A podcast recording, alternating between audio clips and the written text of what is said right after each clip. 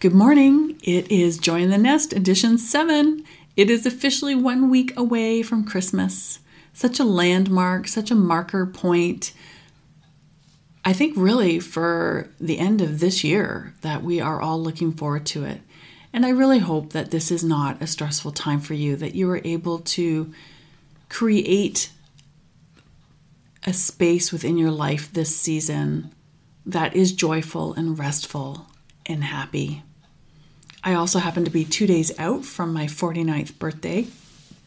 So leading up to this has been very much a marker for me, a life marker. And with that, looking at some of the hard stuff that I have not decluttered to date, because they, the items, although they're not actually part of my identity, I won't say that, but they were a big part of my past and my history and my creative outlook.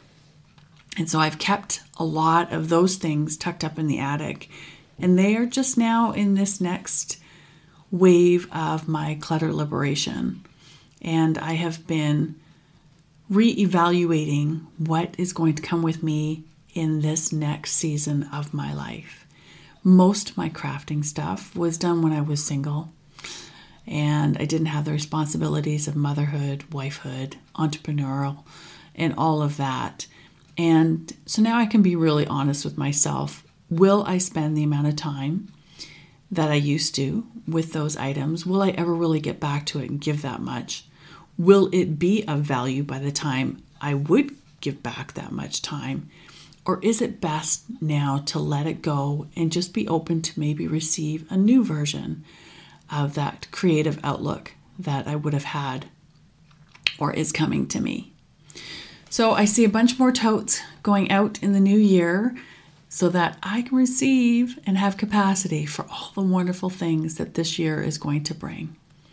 And so with that, I bless your nest this last week to be able to think ahead of good things that are coming, to let go of old things, but also to choose rest, to come into a place of rest. I hope that you get to enjoy four days off at Christmas and, and really just be at a good place.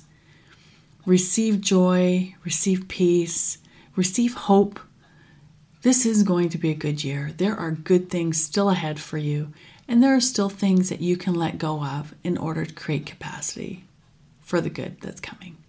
Have a great week, and next time you hear from me, it will be wishing you a very Merry Christmas Day, but I hope you're not on social media. See you then. Diane.